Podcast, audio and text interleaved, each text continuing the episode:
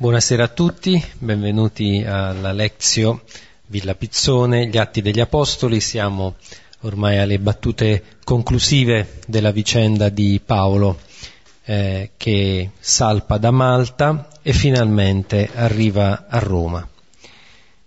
Per eh, introdurci a questa Lezio di stasera, per eh, così vivere eh, con i sentimenti che lo stesso Paolo ha avuto in questo viaggio lungo Roma e che sono i sentimenti del, del Signore, del Figlio, possiamo pregare con il quarto canto del servo di Yahweh che trovate nel libro del profeta Isaia al capitolo 52 comincia dal versetto 13 Isaia 52 13 e termina al capitolo 53 versetto 12.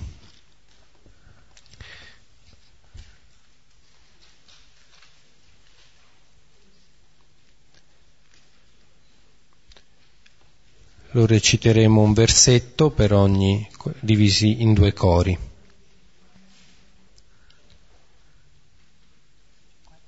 Isaia 52 dal versetto 13 fino a capitolo 53, versetto 12.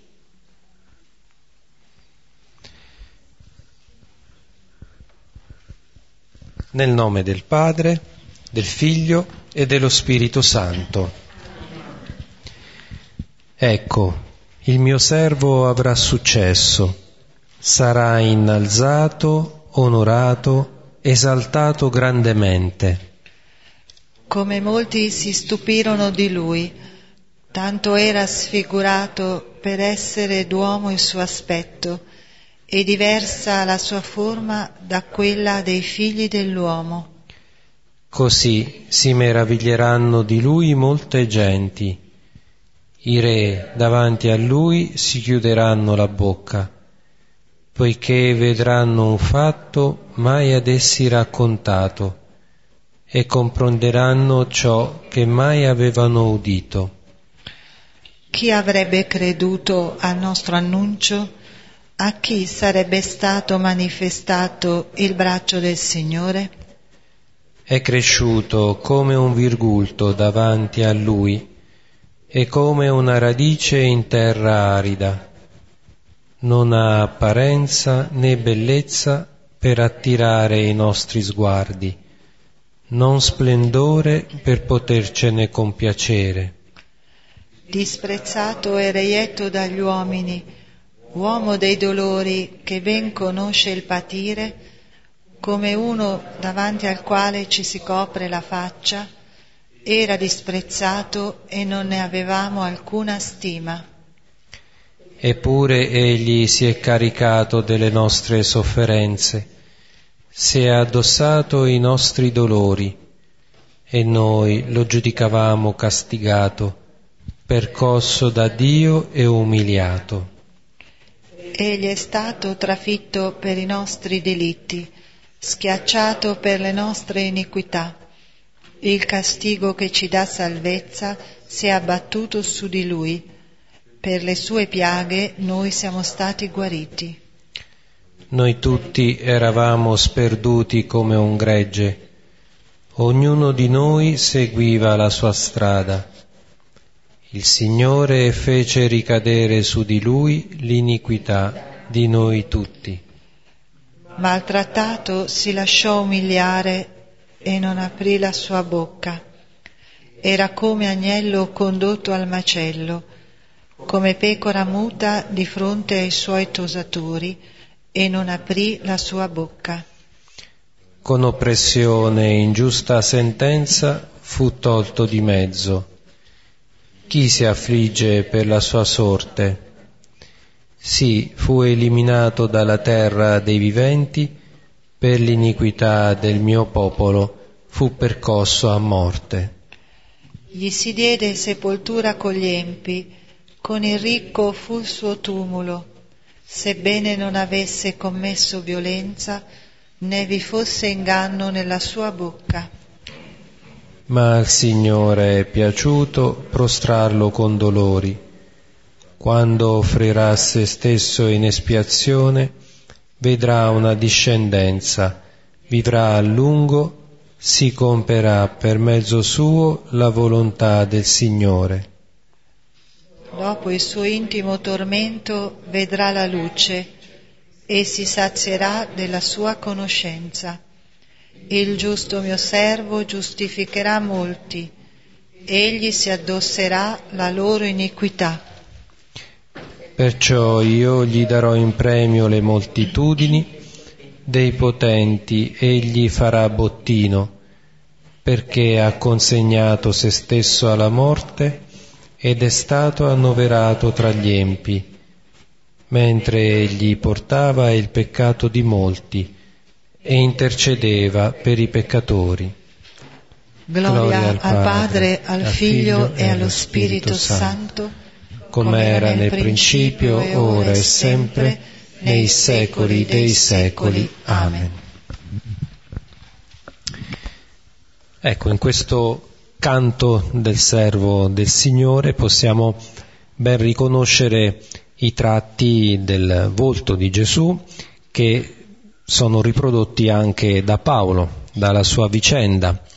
Vi ricordate la volta scorsa leggevamo che quando fu morso dalla vipera eh, gli abitanti di Malta pensavano che fosse un malfattore, fosse un maledetto, ecco, che la vendetta, la giustizia di Dio inesorabile lo avesse colpito e invece proprio quest'uomo che sembrava maledetto, punito da Dio, in realtà si rivela un suo profeta, si rivela uno che porta la salvezza non solo per lui, ma attraverso di lui raggiunge tutti e infatti poi Paolo ha la possibilità in questa permanenza a Marta di compiere quelle opere che Gesù aveva promesso ai suoi discepoli che avrebbero compiuto come testimonianza della verità della parola che annunciavano. E adesso la vicenda continua. Si potrebbe così pensare che Malta diventa un po' un'isola felice, un porto felice, eh, perché Paolo viene accolto, soggiorna lì tre mesi e quindi è, è un luogo dove magari rimanere anche più a lungo, fermarsi, ma non è questa la missione di Paolo. Certamente Malta gli offre un po' di ristoro durante il viaggio, ma alla prima occasione che hanno di imbarcarsi ripartono eh, perché appunto il, la promessa che eh, Dio gli ha fatto, che Gesù gli aveva fatto apparendogli, era di condurlo a Roma e lì poter dare una testimonianza definitiva hm, per far arrivare la parola fino ai confini della terra.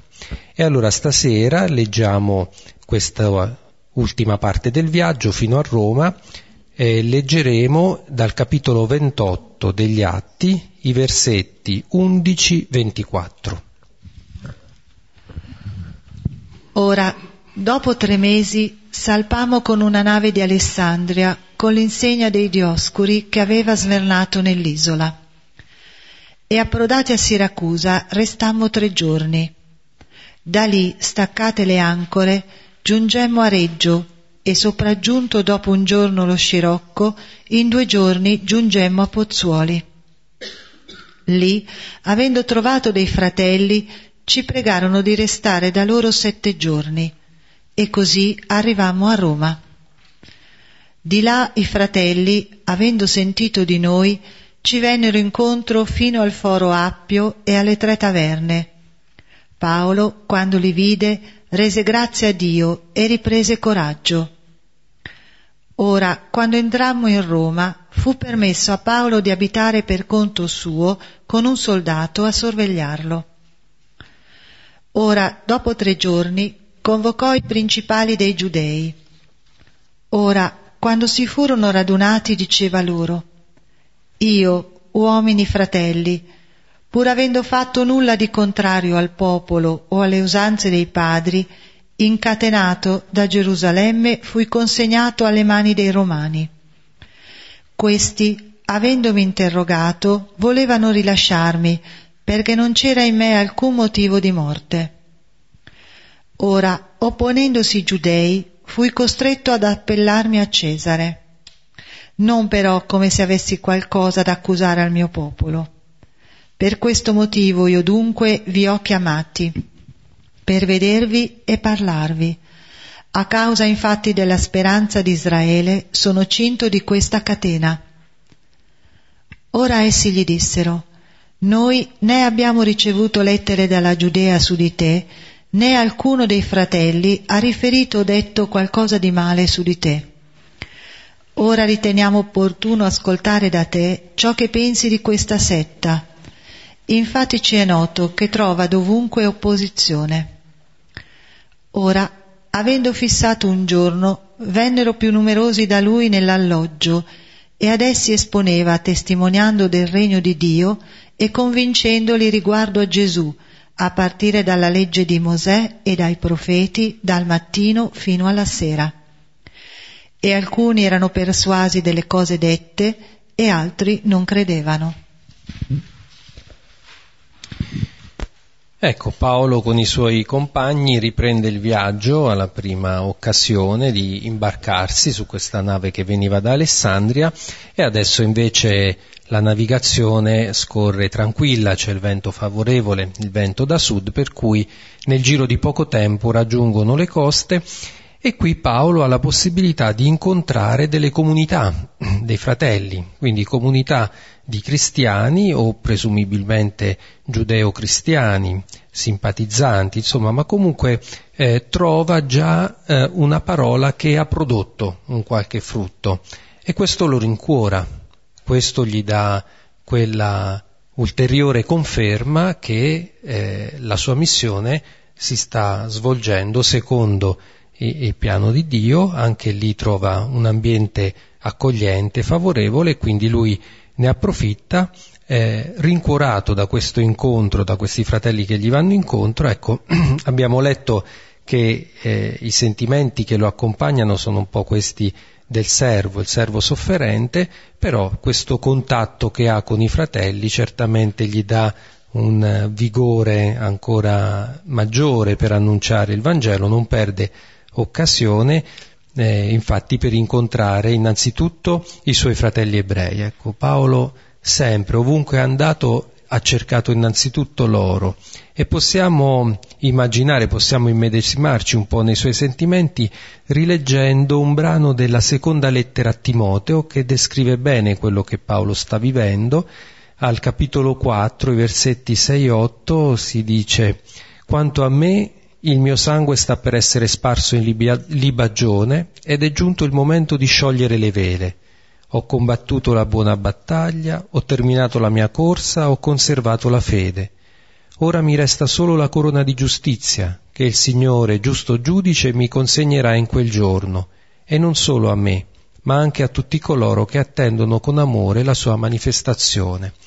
Ecco, di fronte a queste comunità che in parte hanno accolto la parola, qualcuno rimane ancora incredulo, ma questa è la dinamica normale della diffusione del regno, la libertà della fede, la libertà essenziale per l'accoglienza della fede. Ecco, Paolo, rincuorato, quindi va con fiducia incontro a, questa, a questo epilogo della sua vita, questa corona di gloria che è quella che Gesù stesso ha ricevuto dal Padre, che lui appunto riceverà a Roma. E infatti, ecco, arriva finalmente a Roma, qui il racconto eh, termina quella parte del racconto con il noi al plurale, perché è Paolo adesso al centro della scena, eh, ci viene, ci, il narratore Luca ci fa ascoltare le sue stesse parole, quelle che rivolge ai suoi confratelli ebrei, e appunto qui possiamo vedere, dicevo, come eh, Paolo dovunque è andato si è rivolto innanzitutto a loro, innanzitutto agli ebrei. La prima cosa che faceva andava in sinagoga, qui non può perché è agli arresti domiciliari, allora chiama, chiama innanzitutto i suoi confratelli ebrei ai quali annuncia la speranza di Israele, fa una sua difesa, gli spiega come mai si trova in catene, imprigionato, per quale motivo è arrivato a Roma e gli annuncia la, la speranza di Israele. E qui ancora possiamo, eh, a partire dalla eh, lettera ai Romani, ecco, che eh, sarebbe anche il caso proprio di rileggere questo, a conclusione degli Atti degli Apostoli perché dà degli spunti molto significativi, fa capire bene eh, quali sono, eh, qual è il messaggio che, lui, che eh, Paolo aveva indirizzato a questa chiesa, prima chiesa di Roma, e, e, quindi qual è il messaggio che porta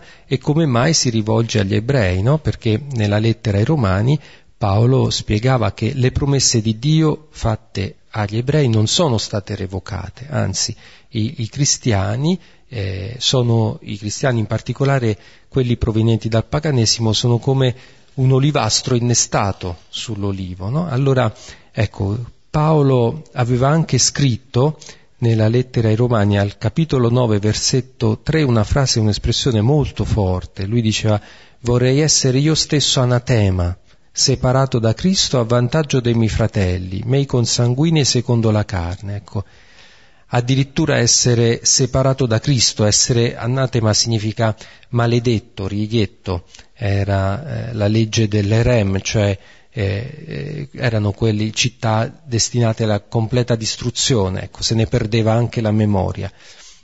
Pur, purché eh, i suoi confratelli accolgano il messaggio, Paolo è disponibile anche ad essere eh, anatema, ad essere separato da Cristo. Ecco, questo ci fa capire con che sentimenti, con che forza, anche con che forza e con che trepidazione Paolo eh, si va verso Roma, verso il compimento della sua eh, missione. Ecco, allora adesso leggiamo eh, come sempre il, il nostro testo eh, diviso in alcuni brani in modo da poterli commentare un po' più da vicino. Ora, dopo tre mesi, salpammo con una nave di Alessandria con l'insegna dei Dioscuri che aveva svernato nell'isola. E approdati a Siracusa restammo tre giorni. Da lì, staccate le ancore, giungemmo a Reggio e sopraggiunto dopo un giorno lo scirocco, in due giorni giungemmo a Pozzuoli. Ecco, il viaggio di Paolo si compie abbastanza velocemente. All'epoca non, non c'erano agenzie di viaggio, ma in qualche modo si, eh, avere, si potevano prendere il passaggio dalle navi. C'è questa nave che andava da Alessandria, probabilmente era una nave carica di grano, perché eh, dal, appunto, dall'Egitto veniva portato fino a Roma, allora c'è questa nave che aveva svernato a Malta, era stata più fortunata eh, di quella di Paolo, e qui c'è una nota che, che, Luca fa, cioè con l'insegna dei Dioscuri. I Dioscuri sarebbero i gemelli, figli di Giove, Castore e Polluce, sono due figure mitologiche, che però erano appunto usate dai naviganti come protettori della navigazione. Ecco, ci potremmo chiedere come mai ci viene dato questo particolare, perché non, non c'è niente a caso nella narrazione, no? poi avendo anche non tanto spazio per scrivere all'epoca, non è come oggi. Ma qui probabilmente Luca fa notar, ci fa notare questo perché eh, abbiamo letto del naufragio e noi sappiamo perché il naufragio non aveva provocato nessuna vittima nel caso di, eh, di Paolo, perché c'era lui e proprio grazie a lui tutto l'equipaggio si era salvato. Allora questa nave che si affida ai Dioscuri, ecco, fa da contrappunto, cioè eh, è come dire eh, non pensate che siano i Dioscuri i veri protettori del viaggio, eh, ci sono i pagani credono questo, ma voi che avete letto questo racconto oggi potete sapere perché una nave invece come quella su cui era Paolo, eh, fa, pur facendo naufragio, non perde il suo equipaggio, magari perde il carico, ma non perde il suo equipaggio. Ecco e quindi questa navigazione arriva velocemente. Pensate che dunque tra Malta e Siracusa ci sono circa 83 miglia, quindi più o meno sono 120-130 chilometri. Poi da Siracusa, Reggio e vicino da Reggio a Pozzoli sono altri 350 chilometri e poi ci sono da Pozzoli a Roma ci sono circa 200 chilometri, quindi più o meno nel giro di eh, 7 e tre, una decina di giorni fanno 300 più, fanno quasi 500 chilometri, ecco, quindi insomma andavano anche ad una bella velocità proprio a, come a dire che appunto adesso eh, superate le difficoltà che avevano il loro significato anche simbolico, che rappresentavano appunto questa tempesta, eh, del, eh, che rappresenta un po' in qualche modo la stessa passione, adesso il progetto si compie eh, velocemente e quindi arrivano a Pozzuoli. Pozzuoli all'epoca era un porto molto importante, non era ancora stato oscurato da Ostia, poi più in là diventerà Ostia il porto più importante. Pozzuoli era un, di, un luogo di approdo molto importante e quindi qui eh, sbarcano e poi appunto continuano il viaggio.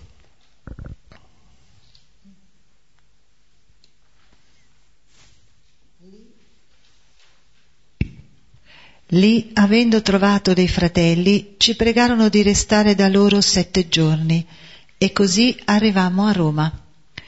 Di là i fratelli, avendo sentito di noi, ci vennero incontro fino al foro Appio e alle tre taverne. Paolo, quando li vide, rese grazie a Dio e riprese coraggio.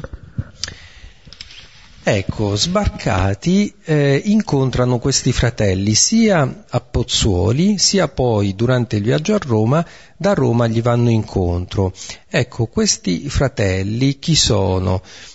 Probabilmente sono dei cristiani, eh, sono una prima comunità cristiana, ma probabilmente non era una comunità cristiana già in qualche modo stabilita, strutturata, che aveva dei suoi luoghi di culto, probabilmente erano ancora quei primi cristiani che continuavano a incontrarsi, a vedersi nella sinagoga, non avevano ancora eh, in parte provenienti dal giudaismo, in parte provenienti dal paganesimo, però diciamo erano ancora una comunità in qualche modo legata all'ambiente giudaico, però comunque fratelli, comunque persone che avevano in, in qualche modo ascoltato l'annuncio, avevano creduto eh, in Gesù e quindi eh, accolgono Paolo eh, volentieri, lo, gli chiedono di restare sette giorni, quindi per ascoltare anche la sua predicazione e questo, e questo dà, conforta Paolo Qui ci potremmo chiedere appunto che cos'è che lo preoccupasse in qualche modo. Forse Paolo era un po' preoccupato che da Gerusalemme fossero arrivate delle notizie eh, contro di lui, di trovare quindi un ambiente ostile, non tanto come preoccupazione per sé, potete immaginare insomma uno che scampa un naufragio, viene morso da una vipera e, e poi comunque sa che sta andando a morire a Roma, non è che si preoccupa, ma è la preoccupazione dell'Apostolo. La domanda che Paolo si fa è se la sua parola sarà ascoltata, non tanto la sua, la parola di Dio che lui porta, se la sua testimonianza verrà accolta. Ecco, nel momento in cui trova questi eh, fratelli che avevano già ricevuto un annuncio, ecco, questo gli dà coraggio. E qui, vedete, possiamo fare un, una riflessione su questo, cioè perché chi ha fondato queste comunità?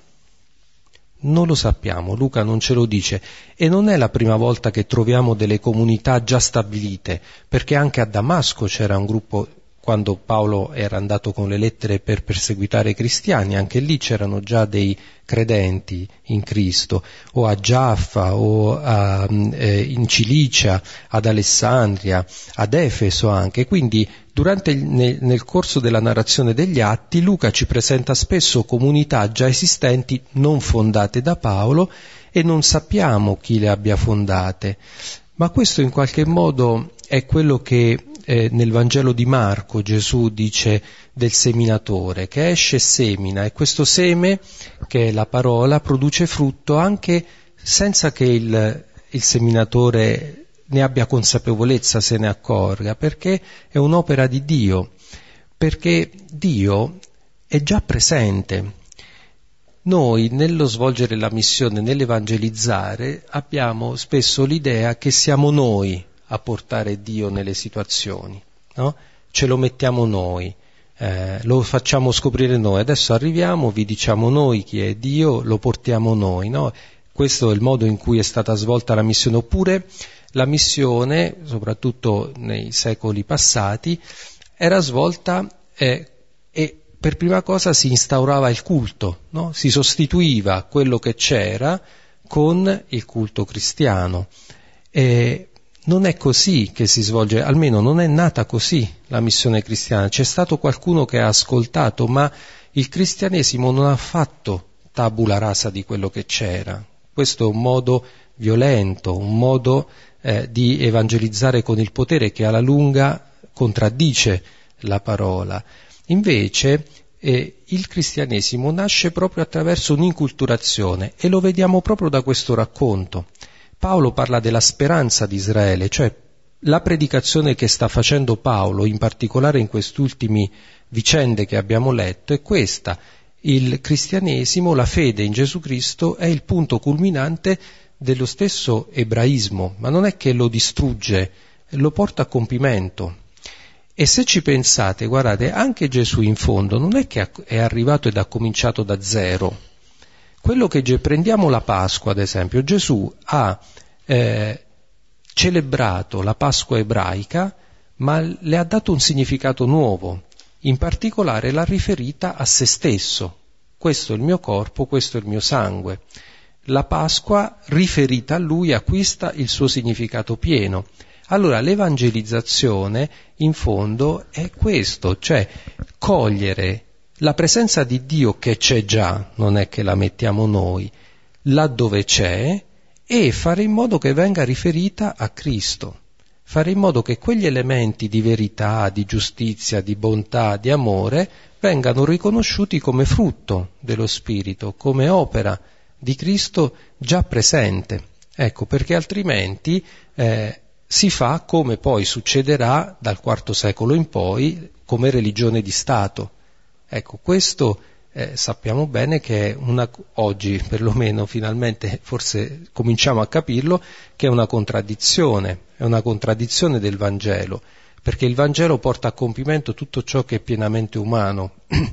E questo il Concilio l'aveva detto, l'ha detto chiaro, perché lo dice dovunque ci sono elementi di verità eh, questi sono, possono essere colti come segno della presenza di Dio, no? i cosiddetti semina eh, verbi, i semi del verbo. Ecco, allora in qualche modo qui vediamo questa vicenda, non sappiamo queste comunità chi le abbia fondate, come siano nate, possiamo ragionevolmente pensare che qualcuno abbia portato l'annuncio, un po' come lo stesso Paolo dice nella lettera ai Romani, come potranno credere se qualcuno non l'annuncia?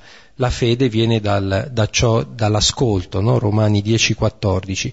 Qualcuno ha portato l'annuncio, questo annuncio è stato recepito, ascoltato ed è nata una prima comunità eh, di credenti. E questo appunto indipendentemente anche dall'Apostolo. Adesso quello che farà Paolo è di eh, dare a questa comunità una struttura più, diciamo, eh, renderla più consapevole, eh, portarla, diciamo, compiere quel passaggio che inevitabile di separazione anche, ma proprio per dare evidenza al compimento, non perché vuole separarli dagli ebrei, ma perché eh, il, il, i cristiani ecco, devono eh, diciamo, anche libera- non liberarsi, ma eh, non rimanere all'interno, no? poi lo ascolteremo nel discorso, il cristianesimo non è una, una eresia, una setta all'interno del giudaismo, ecco. allora il rifiuto, e l'aveva scritto nella lettera ai Romani, proprio il rifiuto da parte de, di alcuni ebrei del messaggio fa sì che eh, il, la, la fede in Cristo possa risplendere nella sua nella sua pienezza e possa essere grazia per tutti. Ecco, poi dopo ci torniamo dopo quando leggiamo il resto del testo. Comunque, questi primi eh, cristiani gli vanno incontro, eh, il Foro Appio si trova a una sessantina di chilometri da Roma, mentre queste tre taverne sono eh, un luogo, diciamo, erano delle taverne appunto, delle locande che servivano per, per chi compiva questi viaggi, anche qui mh, intorno a una quarantina di chilometri, trentina di chilometri da Roma. ecco, continuiamo a leggere. Ora quando entrammo in Roma, fu permesso a Paolo di abitare per conto suo con un soldato a sorvegliarlo. Ora, dopo tre giorni, convocò i principali dei giudei. Ora, quando si furono radunati, diceva loro, Io, uomini, fratelli, pur avendo fatto nulla di contrario al popolo o alle usanze dei padri, incatenato da Gerusalemme fui consegnato alle mani dei Romani. Questi, avendomi interrogato, volevano rilasciarmi, perché non c'era in me alcun motivo di morte. Ora, opponendosi i giudei, fui costretto ad appellarmi a Cesare, non però come se avessi qualcosa da accusare al mio popolo. Per questo motivo io dunque vi ho chiamati, per vedervi e parlarvi. A causa infatti della speranza di Israele sono cinto di questa catena. Ecco, Paolo finalmente abita, arriva a Roma e eh, gli danno la possibilità di stare in una, una casa, quindi eh, pagando l'affitto o forse qualcuno lo ospita e paga per lui, questo non, non, il testo non lo chiarisce. Comunque eh, si vede che da parte delle autorità romane Paolo non viene accolto, percepito come una persona pericolosa, ha la possibilità, è in attesa di giudizio, quindi eh, poteva, aveva libertà di movimento, però doveva, se usciva la, il braccio destro era legato al, al braccio sinistro della guardia che gli faceva da appunto da, da sorvegliante. E, e, allora ecco, che cosa fa? Abbiamo detto, la prima attenzione di Paolo è proprio nei confronti dei suoi confratelli ebrei, convoca i principali dei giudei, cioè i notabili, probabilmente i responsabili delle sinagoghe, le persone più, più in vista, quelle eh, un po' più acculturate dell'ambiente giudaico, e la prima cosa che fa gli spiega come mai si trova lì in catene. Lui aveva scritto la lettera ai Romani, quindi aveva già scritto alla Chiesa annunciando la sua visita e trattando alcuni temi, tra cui in particolare aveva eh, detto che eh, le promesse di Dio a Israele non erano venute meno, ma avevano trovato il loro compimento in Gesù. Dio aveva chiuso tutti nella disobbedienza per usare misericordia a tutti. Cioè Paolo aveva già detto a questo primo nucleo della Chiesa di Roma eh, di fare attenzione, cioè di porsi in un'ottica di apertura universale. Ecco, questo è il punto fondamentale. Le promesse attraverso Israele, la grazia di Dio vuole raggiungere tutti e per far questo è necessario credere che, quella, eh, che la promessa messianica si è compiuta innanzitutto in Cristo, nella sua resurrezione.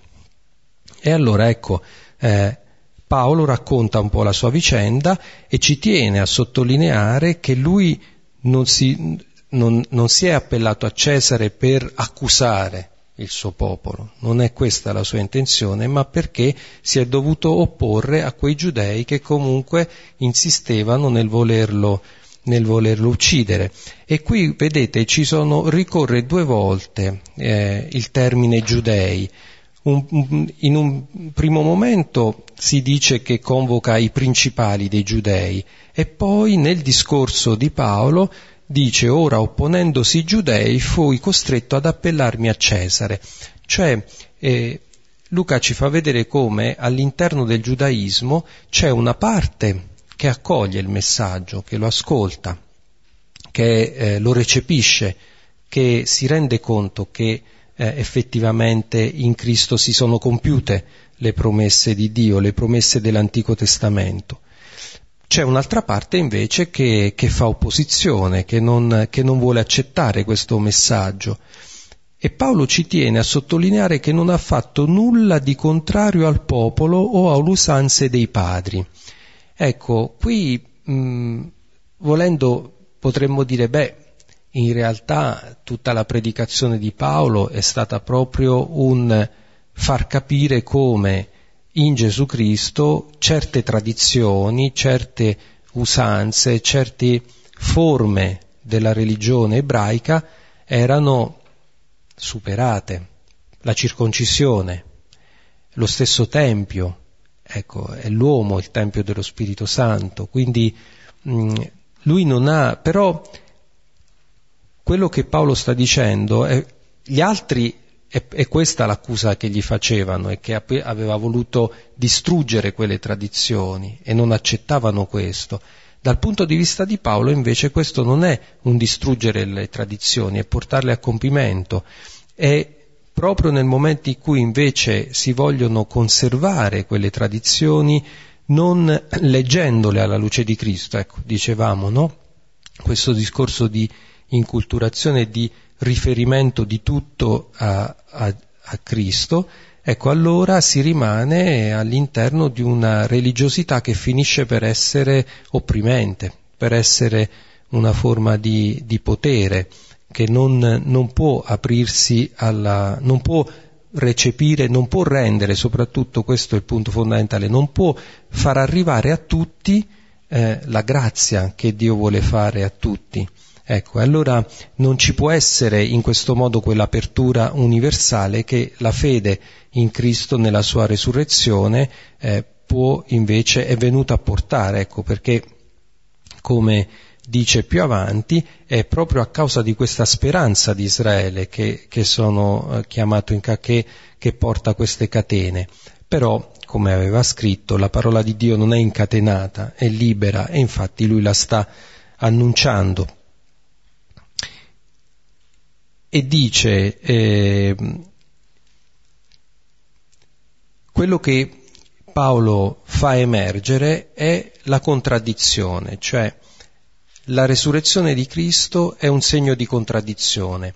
Simone, il, il, il vecchio Simeone, eh, quando riconosce nel bambino il Messia atteso, a Maria dice proprio questo, e qui per la rovina e per la, eh, resurre- per la, eh, per la rovina, la caduta e la resurrezione di molti in Israele è per essere un segno di contraddizione. Ecco.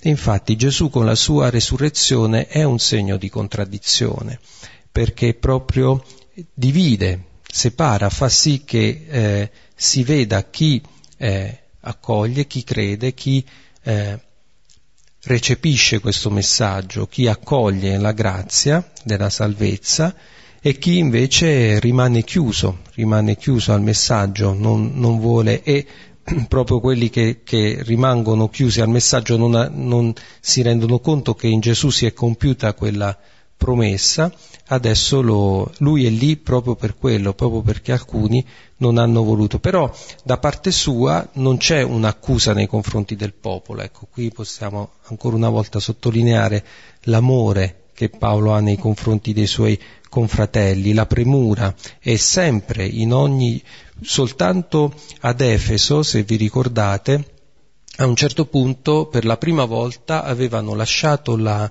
eh, la sinagoga ed erano andati nella eh, scuola di Tiranno, di un filosofo, perché non, avevano, non, non accettavano che lui predicasse in sinagoga. Ma se no, in tutte le altre situazioni, Paolo era lì che annunciava il Vangelo, è lì che è il primo nucleo. Però, come vedremo poi eh, in conclusione del, eh, degli atti degli Apostoli, a un certo punto, proprio qui a Roma e comunque in questo periodo, si compie un passaggio, si, ci si rende conto che è necessario uscire dalla sinagoga, andare altrove e comincia la predicazione nelle case. Infatti i primi cristiani vivevano la, la loro fede, si radunavano nelle case, proprio come sta facendo Paolo. La predicazione non sarà più possibile in sinagoga a causa dello, dell'opposizione che riceve e quindi si svolgerà eh, nelle case.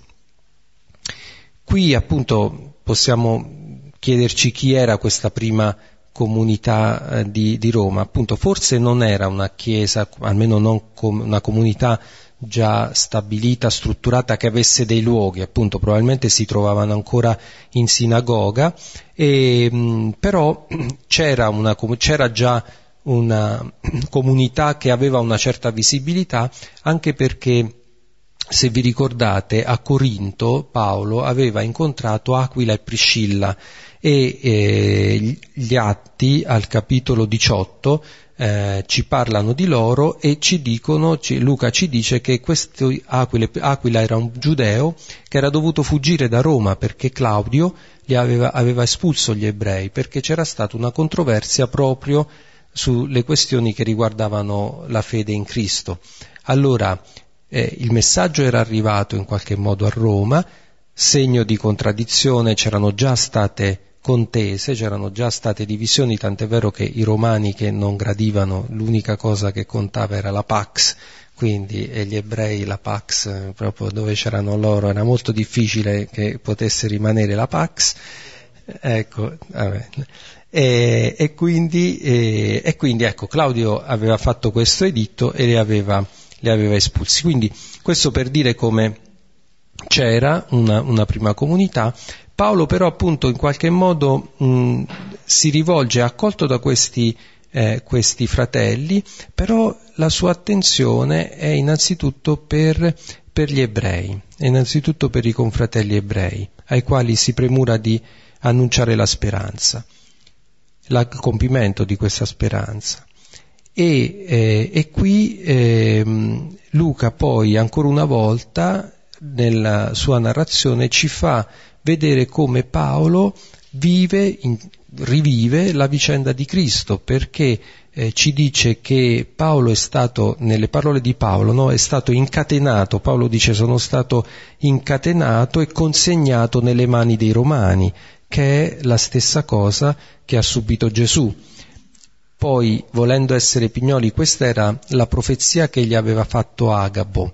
Agabo, vi ricordate, nel, a Efeso gli aveva predetto che sarebbe stato incatenato dai giudei e consegnato ai romani. In realtà eh, nel Tempio sono i romani che lo sottraggono alle, ma queste sono un po' sottigliezze diciamo esegetiche perché poi in effetti eh, la sostanza è questa, eh, il, a causa dell'opposizione eh, da parte dei giudei è stato eh, consegnato nelle mani dei romani, i quali adesso lo hanno condotto a Roma dove si sta per compiere la sua missione.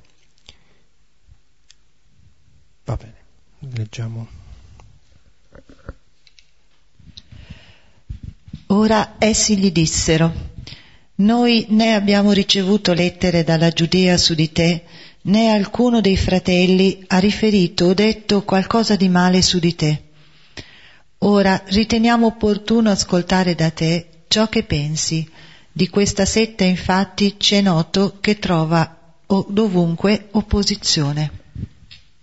Interessante questa risposta dei, dei confratelli ebrei, no? perché ci fa vedere l'altro punto di vista. Ecco, qui possiamo vedere proprio eh, tra, tra, Paolo e questi, no, questi primi eh, principali pre, notabili degli ebrei proprio la differenza di visione. E anche se volete un pochino ironico il testo, nel senso che eh, loro dicono, bene, allora intanto tranquillo, cioè n- non siamo stati informati di eh, qualcosa di, di negativo nei tuoi confronti, non sono arrivate lettere contro di te, però siamo contenti di sentirti così ci spieghi un po' questa, riguardo questa setta, no? loro usano la parola airesis che sarebbe quella da cui poi viene eresia, eh, perché appunto dal loro punto di vista il cristianesimo, i cristiani sono una setta, ma è interessante che lo dicano a Paolo, perché se il cristianesimo non è una setta all'interno del giudaismo, lo dobbiamo proprio a Paolo è grazie a lui che il cristianesimo si è eh, affermato come, come, il compimento, perché se vi ricordate c'era stata tutta la controversia con Pietro. Eh, Pietro quando era, and- era andato a Antiochia Paolo gliel'aveva l'aveva preso un po' a schiaffi, cioè perché a Gerusalemme aveva detto no, non c'è bisogno della circoncisione eh, e poi dopo ad Antiochia invece stava con gli ebrei e, e invece di stare con, con i, quelli che provenivano dal paganesimo e aveva un po' cambiato idea. Allora Paolo lo accusa di fare un po' il doppio gioco e eh, probabilmente, ecco, poi ricordiamoci anche che eh, quando a Gerusalemme Paolo viene imprigionato, la Chiesa di Gerusalemme non lo difende, no, lo lasciano solo, viene abbandonato, quindi probabilmente c'era una parte della prima comunità cristiana che in qualche modo eh, non era sulla lunghezza d'onda di Paolo, cioè forse eh, piuttosto tendeva a rimanere all'interno del giudaismo conservandone un po' certi, certi usi, anche perché comunque i, alcuni, una buona parte dei primi cristiani venivano dal giudaismo, quindi erano circoncisi e rispettavano la legge. Ecco, se però appunto il cristianesimo non rimane una setta all'interno del giudaismo è proprio per, per la predicazione di Paolo, perché alcuni elementi come la circoncisione, dal momento in cui è, Gesù è morto e risorto e ha rivelato il Padre, non sono più necessari, non sono più parte eh, non, di una identità religiosa.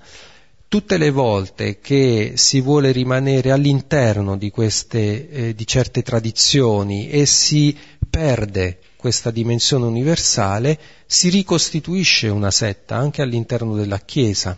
E qui ci sono tanti esempi che, che si potrebbero fare di comunità che sono chiuse nelle loro tradizioni, nei loro usi e, e, pre- e chiedono a chi vuole aderire di adeguarsi a certe forme, a, certe, a certi modi di vivere eh, la fede che non sono eh, spesso in sintonia o comunque non sono strettamente necessari per poter aderire al Vangelo invece. E allora Grazie a Paolo invece il super, c'è il superamento della legge, cioè l'unica legge è quella della grazia, la fede in Gesù Cristo fa superare ogni barriera, ogni divisione e, e, e invece appunto ci sono eh, da, dal punto di vista di questi notabili ebrei invece il cristianesimo è visto un po' come un gruppetto, ecco, come, come una setta, come qualcosa che eh, una nuova dottrina, non come il compimento. Allora, quello che Paolo farà eh, nella sua predicazione a Roma sarà proprio quello di far vedere, far dimostrare come invece eh, in Cristo si sono compiute quelle, quelle promesse e, e come il, il, cristianesimo non è una setta ma piuttosto il punto culminante di tutta la rivelazione eh, che eh, che Dio aveva fatto eh, ai padri.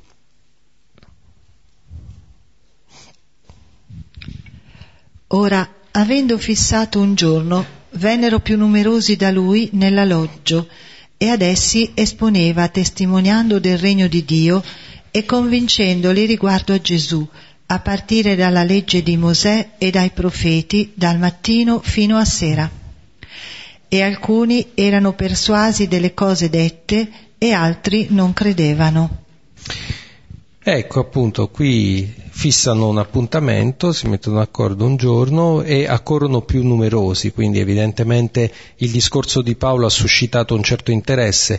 Può darsi che fossero delle persone mh, appunto che non avevano bisogno di lavorare perché si trattengono con lui dal mattino alla sera, quindi la predicazione di Paolo in questa pri- in prima battuta si rivolge a un certo eh, gruppo di ebrei un po' più acculturati, più, eh, che potevano meglio forse recepire, ascoltare, erano anche più preparati riguardo al discorso che voleva fare Paolo, perché appunto sua, il discorso che fa Paolo è proprio partendo dalla legge di Mosè fino ai profeti e tutti i profeti mostrare come quelle, eh, quella parola, quel, eh, quella rivelazione attraverso Mosè e i profeti si è compiuta in, eh, in Gesù Cristo.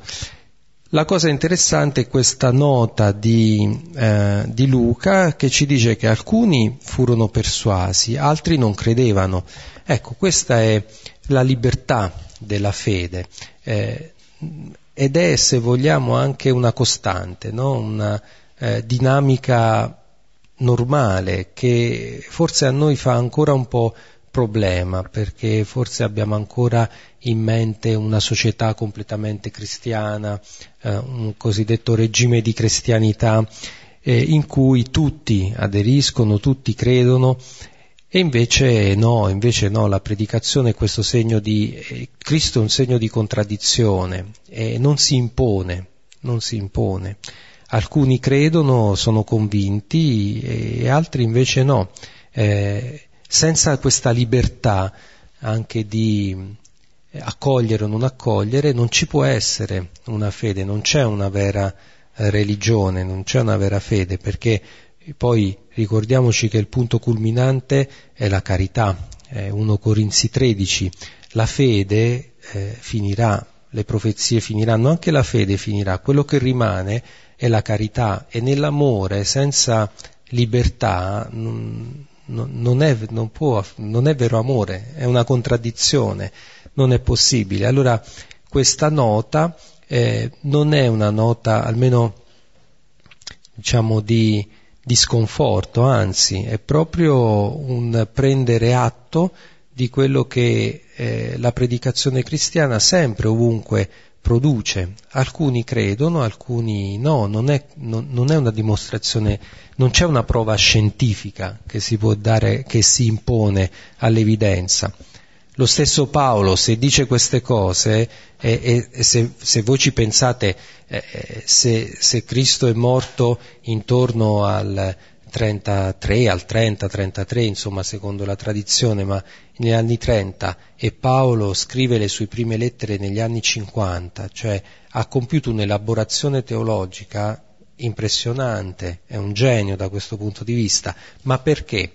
Perché ha avuto l'incontro sulla via di Damasco, ne ha fatto esperienza e allora non è qualcosa che si può imporre vite, è un'esperienza, è qualcosa che è, Cristo è una persona che si incontra e ci vuole qualcuno che la faccia incontrare. E allora è qualcuno che l'annunci in questo modo con, con libertà, con parresia, come sentiremo nella prossima lezione, ma poi questo viene affidato alla libertà di coscienza di ciascuno.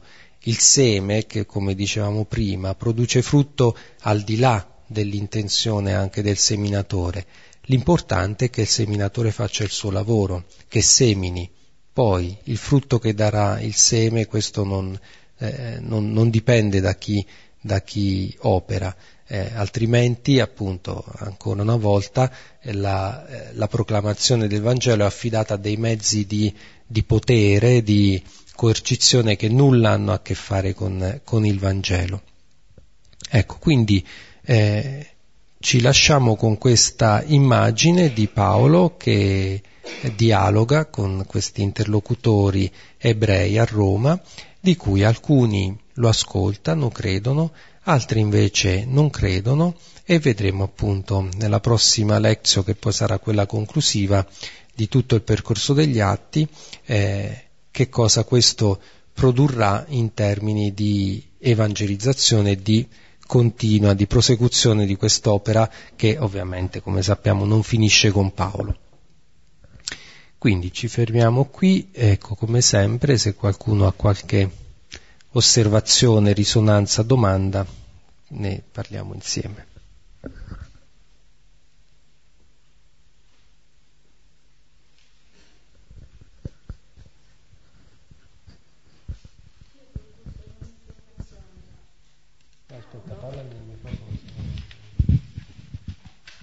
Paolo in qualunque posto va cerca, fratelli, cerca gli ebrei, i suoi fratelli ebrei, ma lui li cerca perché li vuole convertire.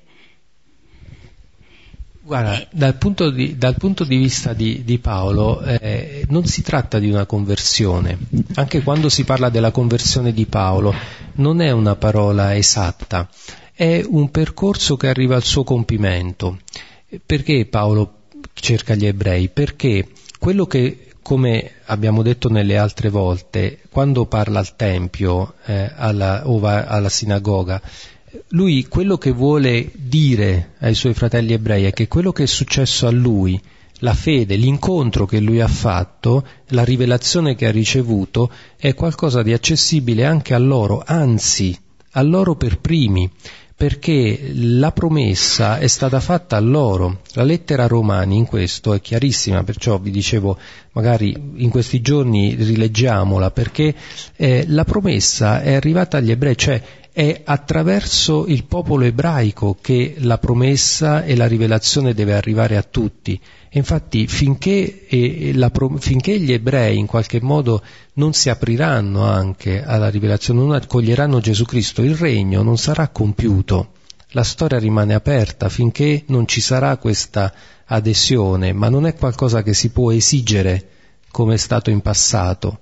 Ecco, non si può non si può convertirli costringendoli come si faceva a Roma nell'Ottocento ad andare il sabato che per loro era eh, andare alle catechesi, perché questo facevamo, questo gli facevamo o con l'antisemitismo, ecco, questo no, eh, però eh, appunto perché Paolo si rivolge innanzitutto a loro?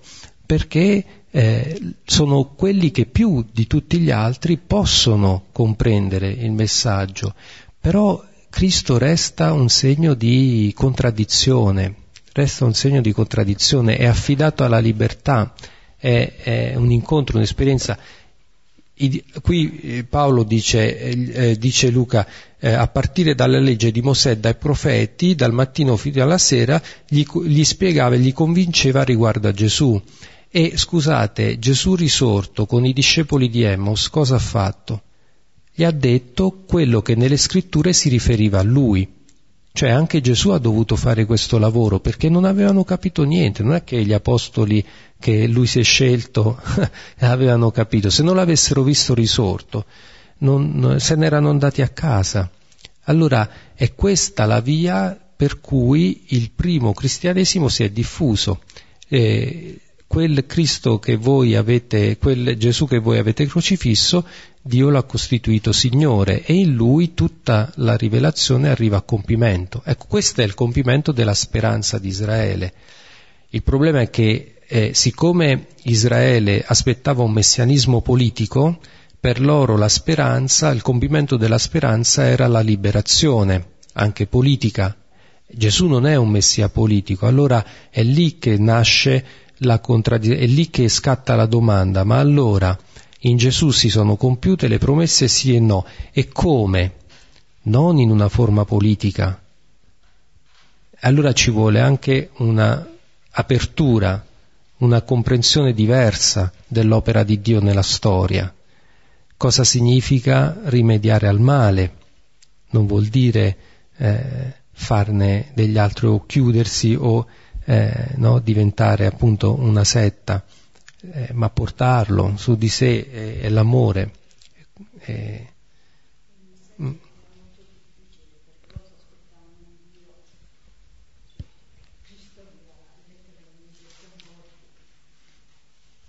E perché a noi no? Perché lei pensa, perché lei pensa di essere così credente.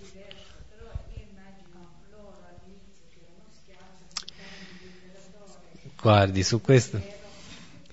Eh, sì, allora, guardi, che, che, gli ebrei appunto non abbiano accettato e ancora oggi non l'accettino, sì, però guardi, questo non ci autorizza a pensare che noi abbiamo capito tutto e l'abbiamo accettato, perché eh, anche noi, eh, anche a noi ci fa problema quel Cristo crocifisso, non è così? A volte lo banalizziamo, lo, lo riduciamo, cioè lo diamo per scontato, ma l'esperienza eh, di Pasqua, l'esperienza quando noi stessi facciamo quell'esperienza lì, quando ci troviamo di fronte a questo Dio che ci appare impotente, crocifisso, reietto dagli uomini, è lì non so quanti di noi continuano, perseverano e quanti se ne tornano a casa.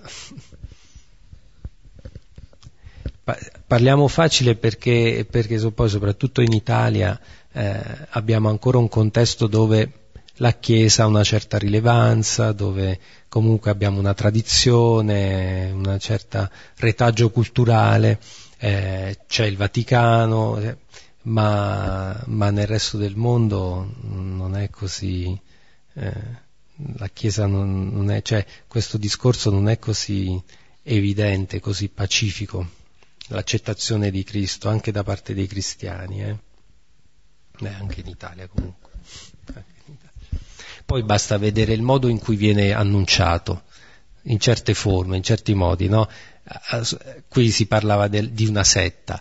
Ecco, io ho in mente diverse sette all'interno della Chiesa, ecco, ecco, quindi ecco, sono, ce ne sono, no? Eh, ce ne sono di sette all'interno della Chiesa. Per cui, voglio dire, non è, prima di, eh, prima di dire, diciamo, di dare un'immagine degli ebrei come quelli che non hanno creduto, che non vogliono credere, eccetera, non è così facile credere. Credere davvero, l'altra volta si parlava dei miracoli, un, uh, trovare un vero credente è, è miracoloso, miracolo.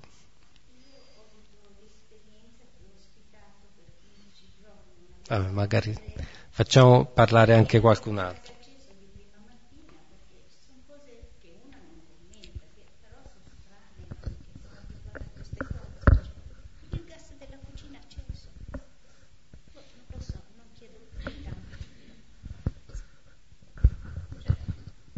Sì, sì, ci sarà una logica anche.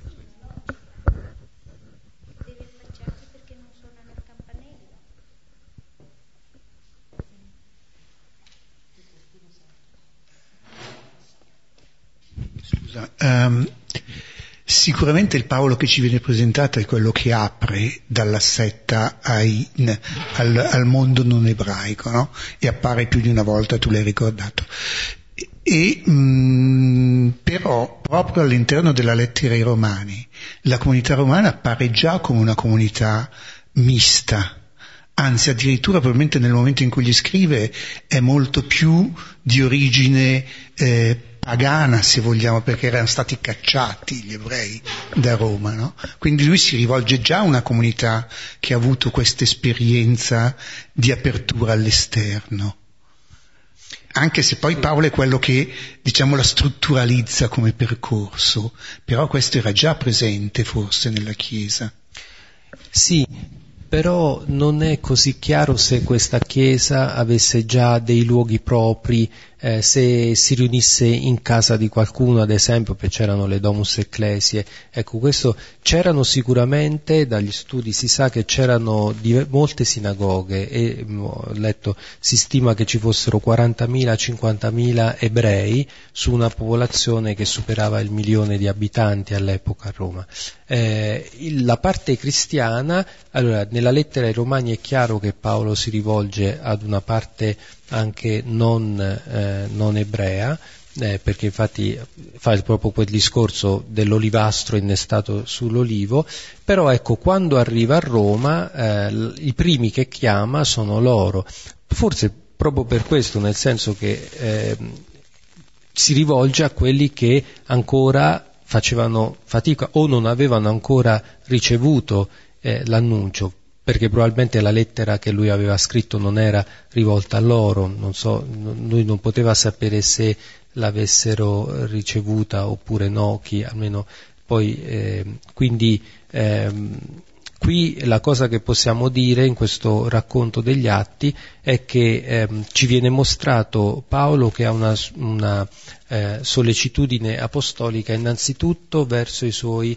confratelli ebrei, si rivolge a loro, quindi ha in mente probabilmente la sinagoga, perché poi loro così frequentavano la sinagoga, quindi ha in mente, diciamo, se vogliamo, una strategia forse di evangelizzazione che passa innanzitutto attraverso, probabilmente lui pensa se riesco a convincere loro, se loro si convincono che la speranza di Israele si è compiuta in Cristo, ecco poi attraverso loro questo raggiungerà anche tutti gli altri, mentre magari alla parte, eh, alla parte ehm, eh, proveniente dal paganesimo eh, aveva già scritto la lettera e almeno qui in, questa, in, questo momento non è convocata. Poi noi sappiamo che Paolo è stato due anni a Roma, eh, quindi eh, adesso vediamo, questa è la conclusione degli atti, qui è un po' una sintesi di tutto quello anche da un punto di vista narrativo, la narrazione è, è un po' tutta una sintesi di quello che Paolo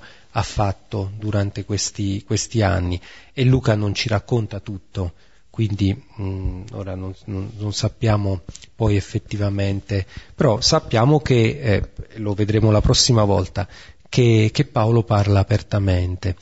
La prossima volta vedremo che lui cita un testo del profeta Isaia in cui appunto si dice, eh, fa, ripete un po' quello che dice nella lettera ai Romani, cioè grazie, è proprio grazie al ri- vostro rifiuto che il messaggio viene rivolto agli altri. Quindi probabilmente Luca ha concluso la sua narrazione con questa apertura verso gli altri, cioè l'attenzione innanzitutto a Israele, D'altra parte è quello che ha fatto Gesù, cioè Gesù ha annunciato innanzitutto agli ebrei eh, di, eh, di, essere lui il compimento no, delle scritture, ma poi attraverso loro questo arriva agli altri. Purtroppo arriva, arriva agli altri perché c'è un rifiuto, non perché c'è un'accoglienza. Ecco, infatti poi la narrazione si conclude proprio così, annunciava apertamente il Vangelo a tutti. Allora forse quest'altra parte che dici che riguarda più la lettera ai Romani è diciamo fuori dal testo, è quello che, che viene dopo e che Luca non ci racconta. Ecco, qui sta un po' concludendo eh, con una sintesi un po' di tutto quello che era, fatto, era stato il ministero di Paolo. La?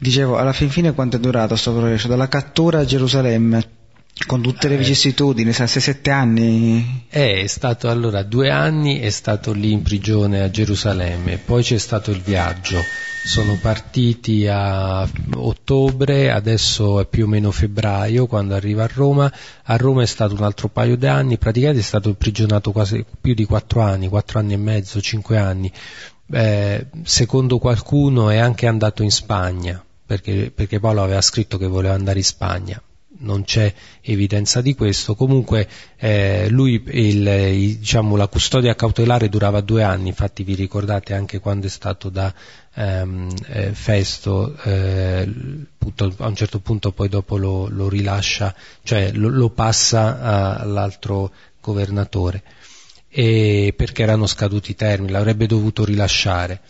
E, ehm, quindi tutta la vicenda dura, dura, un bel po' di tempo. Poi in realtà, eh, almeno secondo la tradizione, Paolo è morto forse nella persecuzione che scatenò Nerone, morto sotto Nerone.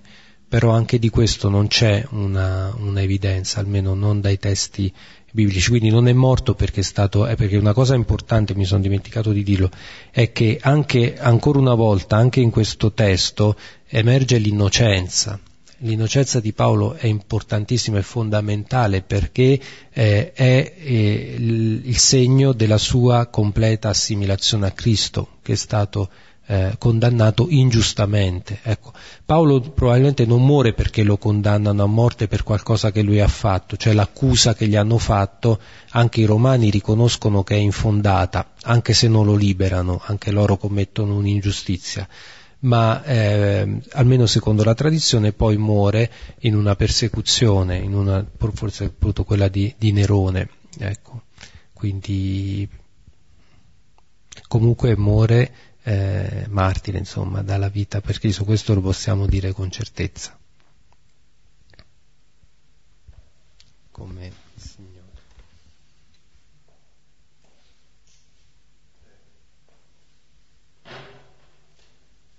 Aperto, sì.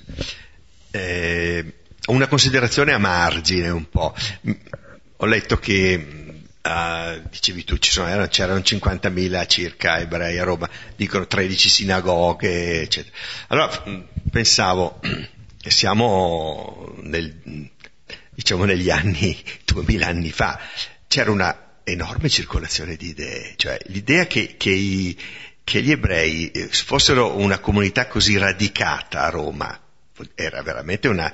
Quindi, e, e, e Paolo va a Roma perché perché sente che c'è bisogno di espandersi, ma anche i romani sono stati grandiosi, perché se non ci fosse stata Roma, io non so eh, in quale eh, contesto storico avrebbe potuto esserci una diffusione di questo tipo, no? Quindi nel senso che eh, c'era una, adesso non sono uno storico, però si, si capisce che c'è qualcosa di, di molto grosso eh, sotto, perché eh, se fosse stata eh, Atene forse non, non c'era questa, questa, possibilità di espansione. Eh, in Egitto forse c'era, una, eh, c'era una, c'è stata una cultura enorme, però non c'era questa eh, capacità di, di, Quindi il cristianesimo si è, si è inserito e, e, su, sugli ebrei che comunque si erano diffusi. Ecco, questa era una cosa che mi ha, tanto che, che parlavi, mi, mi, ha, mi, ha colpito, mi ha colpito molto. Adesso se facendo un salto abissale, non so se, se, è corretto, eh, a pensare cosa succede adesso, no? Con, eh, con l'ISIS, per dire che questi qui ammazzano tutti quelli che non, che non credono, no? che, non so, che non pensano come loro. E, cioè, è, è, cioè, qui praticamente non, sembrerebbe che non, impossibile eh, mettersi, mettersi, d'accordo. Cioè, quindi io vedo un, cioè, una cosa allucina, allucinante il confronto tra la grandezza, se vogliamo, anche culturale dei romani che hanno permesso la, la diffusione del, del, del, del, cristianesimo, ma partendo dagli ebrei, no? perché poi Paolo, come hai detto tu, parla per primo ai giudei che poi rifiutano, poi si allarga a tutti. Ecco, beh, facendo considerazione con la, quello che sta succedendo adesso, io rimango senza parole. Sì, ma infatti c'era molta tolleranza per, a, ai romani perché le persecuzioni che di solito noi abbiamo in mente cominciano in un secondo momento, quando i romani, gli imperatori romani pretendono il culto imperiale e lì allora i cristiani rifiutano di adorare l'imperatore come re e lì nasce il conflitto aperto. Ma in questo momento intanto dobbiamo tenere presente che c'era un contesto molto ehm, eh, cioè ne, nelle piazze, nelle, nell'agorà, eh, si discuteva, c'erano tanti filosofi itineranti, i cinici, gli stoici, che eh, andavano in giro e c'erano delle dispute, c'erano, era molto vivo l'ambiente culturale. I romani una cosa, a una cosa tenevano, la pax, cioè puoi fare tutto quello che mi ha fatto anche Claudio li ha espulsi perché a un certo punto c'erano dei tumulti, dei disordini. Allora, nel momento in cui eh, per motivi vari, religiosi, quello che è, filosofici, si turbava quell'ordine, allora veniva meno in qualche modo la missione che Roma sentiva di avere nel mondo di portare ovunque la pax romana, ecco, di dominare ma lasciando molta libertà di, di, culto, di espressione, ecco, perché era un mondo, eh, se vogliamo, molto da un certo punto di vista tollerante, cioè in fondo, ecco, ad Atene il messaggio non si è diffuso non perché, non, perché, non perché l'abbiano osteggiato, perché Paolo nell'Areopago l'hanno lasciato parlare. È che quando ha parlato della resurrezione lì era su, cioè vabbè, non, niente, di che stiamo parlando, e se ne sono andati. Ma, eh, ma, non è che gli hanno impedito di parlare. Così anche qui, no? nella sinagoga, non è che gli impedissero di parlare non gliel'hanno impedito, almeno in un primo momento. Poi, oppure a Efeso, per esempio, si sono ribellati. Poi vi ricordate c'erano anche questioni economiche, eh? Eh, Artemide degli Efesini, eh, se vi ricordate quelli, quei racconti lì.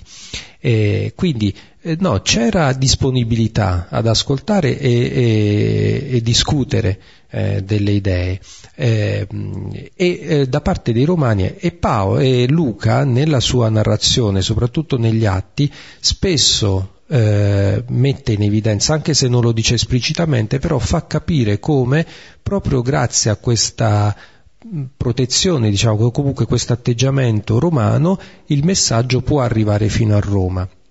Ma mentre parlavi stavo prendendo un brano della prima lettera a Timoteo, le lettere pastorali, nella quale si dice ti raccomando dunque prima di tutto che si facciano domande, suppliche, preghiere e ringraziamenti per tutti gli uomini, per i re e per tutti quelli che stanno al potere, perché possiamo trascorrere una vita calma e tranquilla, con tutta pietà e dignità.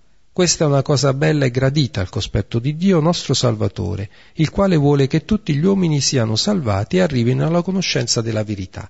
Ecco, in questa lettera pastorale l'autore, è attribuita a Paolo ma non è di Paolo, eh, l'autore sta dicendo appunto di, sta raccomandando alla comunità cristiana di pregare per chi governa, proprio perché grazie a questa pace, a questa possibilità di eh, eh, di annunciare il Vangelo, il messaggio può arrivare. In una situazione invece di eh, turbolenza, di mancanza, allora diciamo in un certo senso quello che si chiede a chi governa, all'ordine politico, di garantire questa situazione di pace e anche di tutela della legge, perché se non ci fosse stato, se Paolo non fosse stato cittadino romano e se non si fosse appellato a Cesare, probabilmente la cosa sarebbe andata diversamente. Allora, proprio grazie al fatto che i romani, eh, pur non, non fanno una cosa giusta, l'avrebbero dovuto rilasciare, però ci tengono al rispetto della legge, ecco questo è il discorso, questo anche in termini quando ci sono i dibattiti sulla laicità. Allora, in fondo al potere politico o a chi governa, questo è quello che bisognerebbe, non di prendere parte di uno, rimanere imparziali, in modo che il dibattito, anche a livello religioso, il dialogo si possa svolgere tranquillamente. È chiaro, vabbè, l'ISIS, e eh, là siamo vabbè, a livelli, lì non, vabbè, non c'è neanche discussione. Eh, però in un contesto pluralistico come quello che viviamo, forse questa è una lezione.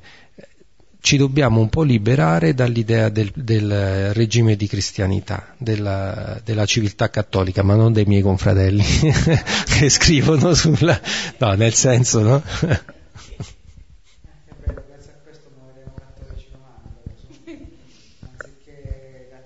Ma ci tieni tanto.